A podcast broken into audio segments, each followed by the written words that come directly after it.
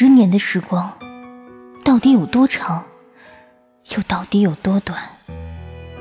在生死离乱的岁月里，没有什么能比爱情更让人感到温暖，也没有什么能比爱情更让人感到心冷。多年的恩怨似水无痕，在痛彻心扉中，他才发觉自己一生中最爱的人依然是他。往昔种种烟云一般在眼前腾起消散，他终是不忍负他。只是他一生中是最美好的十年，却如梦幻泡影，从此不再。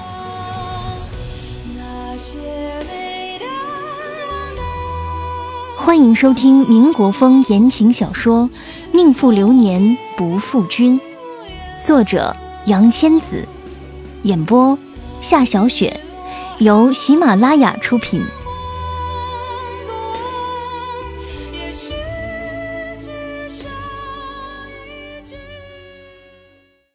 第三十九集，第九章，虞姬虞姬奈若何？三。司徒承恩与孔乐儿的婚礼，香车宝马，满城欢喜。婚宴厅设在外滩最豪华的酒店，达官贵人云集于此，国内军政界第一流人物全都赏脸莅临。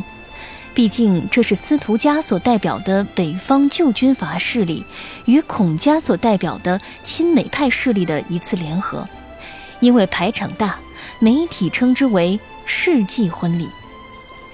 机械挂钟声音洪亮地敲了九下，宾客中传来阵阵耳语。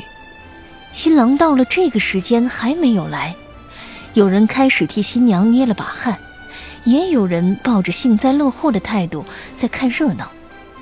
司徒承恩的父母有些坐不住了，环莹格格拉着丈夫走到偏厅，问道：“承恩跟你交代了什么没有啊？”“没有啊。”司徒先生摇了摇头。“从昨晚起，我就没再看见过他。也许是咱们承恩还是不能对那个沈家姑娘忘情，竟然临阵脱逃。”环莹格格恨道：“真是一段孽缘。”佛经里有一句话：“为一切世间说此难信之法，是为甚难。”事到如今，司徒先生也不再着急。因果循环，报应不爽，这是最简单的天理，我们却总是不懂。咱们司徒家确实欠了他们沈家。环莹格格虽然心里焦急，可是终究无可奈何，面上还要保持大家闺秀的沉稳端庄，不愿听丈夫再说这些废话，压低声音道：“好了，你现在赶紧出去招呼宾客，就说承恩病了，婚礼改期。”司徒先生对夫人一向言听计从，当下便答应了。一转头，却瞥见身穿婚纱的孔乐儿正端着裙摆站在角落里，怨恨地望着自己。“呃，乐儿啊。”司徒先生苦笑道：“嗯、呃，今天对不住了。”孔乐儿将手中的紫色花球狠狠一摔，散了一地。环莹格格看见这阵势，急忙拉了丈夫走出偏厅。剩下孔乐儿自己，忽然嗷的一声，如悲伤的小兽般痛苦地哭了出来。司徒承恩迟迟没有出现，司徒承恩的父亲竟然声称儿子病了，婚礼改期，整个孔家勃然大怒。孔家的家丁在会场外面阻拦了记者，孔学富在盛怒之下决定带孔乐儿回家。孔学富亲自开车，孔芳菲坐在副驾驶的位置上，孔夫人与孔乐儿并排坐在后面。望着面如死灰的女儿，一句话也不敢说，生怕她会觉得难堪。“从小到大，我最怕输。如果不能够得第一的比赛，我宁可放弃也不会参加。孔乐儿的眼泪润湿了纯白的头纱，他低着头咬着牙说，可是为什么这一次竟然一败涂地？姐，司徒承恩根本不值得你这样对他。孔芳菲也是真心替姐姐打抱不平，却被姐姐粗暴地打断，不许再提他的名字。孔乐儿几乎失控，这辈子谁也不许再跟我提起这个人。只叫我负天下人，不叫天下人负我。他果然可以对所有人狠下心肠。孔学富今日颜面扫地，也是真的伤了心。早该知道他就是这样的人。爸爸，不要再说了。孔乐儿扯下面纱，以手掩面。他心里有一个人，比我重要千百倍，是我太傻，到现在才肯接受现实。孔乐儿轻声呜咽起来，孔学富还想再说什么，却被孔夫人用手势制止。对于女人爱情的伤痛，时间和沉默是最好的疗伤药。孔学富望着满街若无其事的民众，其实他早已收到有关战争的传闻，并做好了相应的准备。他一边开着车，一边若无其事地说，我派人把飞机提前，明天我们就去重庆。原本想带着司徒家一起走，现在只能怪他们的儿子不争气了。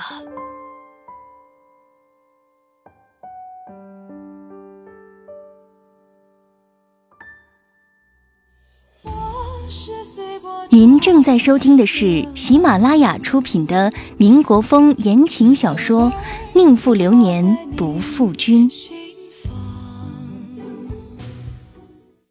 四。高树清回到位于斯基菲尔路上的公寓，一推门，缝隙里的羽毛飘落到地上，他马上警觉地发现这个房间有人进来过。然而艺高人胆大，作为一个经受过专门训练的军人，高树清丝毫没有害怕的感觉，只是拿出腰间的勃朗宁手枪，从容地走了进去。这座公寓的装潢十分简单，司徒承恩坐在客厅里的沙发上，蓦一抬眼就对上高树清鹰一样锋利的眼睛。望见承恩，高树清不由一愣，那紧绷的目光霎时间松懈下来。多年未见，二人眼眸中都多了许多陌生的东西，然而故人相见，总会引起一番前尘旧事，刹那间涌上心头。你怎么知道我在这儿？高树清放下枪，轻轻皱了皱眉。我早就知道你是谁。司徒承恩一夜未睡，眼睛下面有淡淡的青色。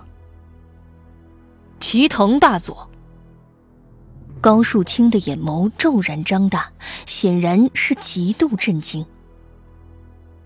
衣带渐宽终不悔，为伊消得人憔悴。尘世凡人总是难免感情用事，原来连你司徒兄也不能幸免啊。高树清很快调整好自己的表情，说，你刚才说什么？我怎么听不明白？小时候我知道你也喜欢小六子，虽然嘴上不说，但我特别留意你。司徒承恩望着高树清，目光温煦，但是一点温度也无。有一回我想看看你都在读什么书，结果在里面发现了一封日文信件。高树清望向别处，脸上隐隐浮现出一层清白之色。当时我的日语也不好，但是大致意思总能猜得出来。司徒承恩一步一步走近了他。后来我听说，在东北，有许多像你这样的日本小孩，从小长在这边，体察中国的民情和文化，回馈给日本，为侵华做准备。高树清面无表情，双唇紧闭。齐藤大佐，你知道我关心沈兰，从第一次在上海见到他起，我就开始关注他身边的人和事，打探有关他的一切消息。司徒承恩在高树清面前站定。然后我就查到了你，齐藤大佐。军方机要文件中经常会有你的名字，因为你的父亲就是大名鼎鼎的齐藤武，沈兰是你的杀父仇人，难为你还在他面前继续演戏。八嘎！高树清猛地回头，狠狠挥拳打向司徒承恩的脸。我父亲和沈兰的名字，你不配提起。司徒承恩猝不及防，整个人翻倒在地。可是他却笑了，姿态优雅地擦了擦唇角的血迹，缓缓站了起来。沈兰在哪里？挨了高树清的这一拳，不知为何，司徒承恩心中说不清因谁而起的愧疚感竟散去了一些，累积多年的胸中郁结仿佛被打开了一些，因此他这一刻的笑容飘忽而妖异。告诉我，沈兰在哪里？她怀过你的孩子，后来打掉了。高树清想起那段时光，脸上堆砌起阴冷的笑意。司徒承恩，你不是人。司徒承恩重重一愣，全身仿佛忽然被抽干了力气，再站不稳，整个人跌倒在地。你说的是真的？听说今天是你的婚礼。高树清倚着墙看他，悠悠说道，我以为这一生，在前途和爱情面前，你永远只会选择前者。我也以为是。司徒承恩脸色惨白如纸，虚弱地说，可是在我得知他失踪的那一刻，我的感觉竟与叶飞清是一样的。我只要他平安，我只想再看见他的脸。高树清顺也不顺地盯住司徒承恩的眼睛，那双被岁月污染的眸子，这一刻却是明亮剔透，充满了悔恨的泪水。多年前的那个少年，依稀间并未改变。良久良久，高树清说，他在澳洲的黄街海岸。司徒承恩怔了一下，来之前他准备了许多后招，没想到高树清这么轻易就会把沈兰的下落透露给他。当年沈大帅乘坐的火车被炸，沈群玉因为跟你们司徒家临时下车而幸免于难，多年来他一直后悔自责，说自己抛下父兄苟活于世。高树清从小长在东北，虽然身体里流着大和民族的骨血，可是他对这片土地和沈兰始终怀着不一样的情感。他低着头说，在他最痛苦的时候，你随父母去了北平，把他一个人扔在这里，日日夜夜承受着痛苦的侵蚀。他怀了你的孩子，在那种情况下，他没有办法把他生下来，怀着对你的恨意和爱意，他打掉了那个孩子。司徒承恩胸腔猛烈地痛着，仿佛有什么在撕扯着他的内心。他当然知道当年是自己负了沈兰，可是没想到他竟然给他带来过那样大的伤害。原来他梦魇里散不开的心结其实远远不够。国民党很多高官得到了消息，都已经离开了上海。高树清背转过身，不想让他看见自己此刻的表情。大陆政策即将全面执行，你找到沈兰之后，就不要再回来了。你为什么告诉我这些？巨大的痛苦之下，司徒承恩半信半疑地望着高树清的背影。多年以来，官宦世家的出身和官场的历练已经让他十分懂得参透人心，可是这一刻他真的参不透高树清的用意。我费尽心机地送他离开上海，就是不想让他知道我的真实身份。我马上就要以华南地区最高指挥官的身份进攻上海，我不想让他看见我穿日本军装的样子。高树清身影修长，背着光站得笔直。在他失去亲人又被爱情所伤的那段最艰难的时光里，是我陪在他身边。虽然他冒死刺杀了我的父亲，虽然当时我心里也充满了痛苦，可是我希望他永远不要知道这些。高树清转过身来，眼神中一瞬间闪过幽深如海的坚毅与深情，让司徒承恩忽然对这个男人肃然起敬。我希望他不要再受苦。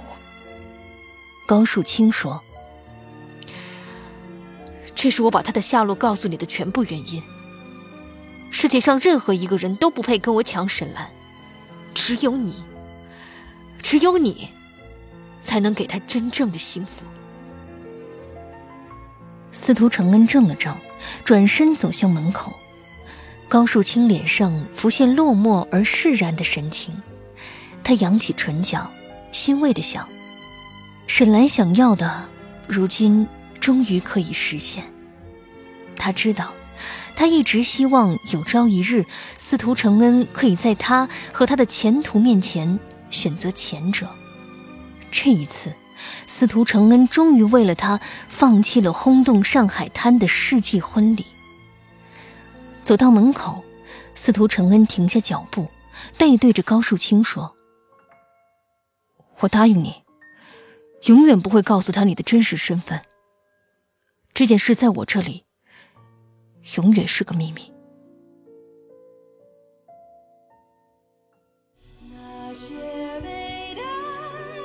听众朋友，您刚刚收听到的是喜马拉雅出品的《宁负流年不负君》，作者杨千子，播讲夏小雪，由杨千子授权。更多精彩有声书尽在喜马拉雅。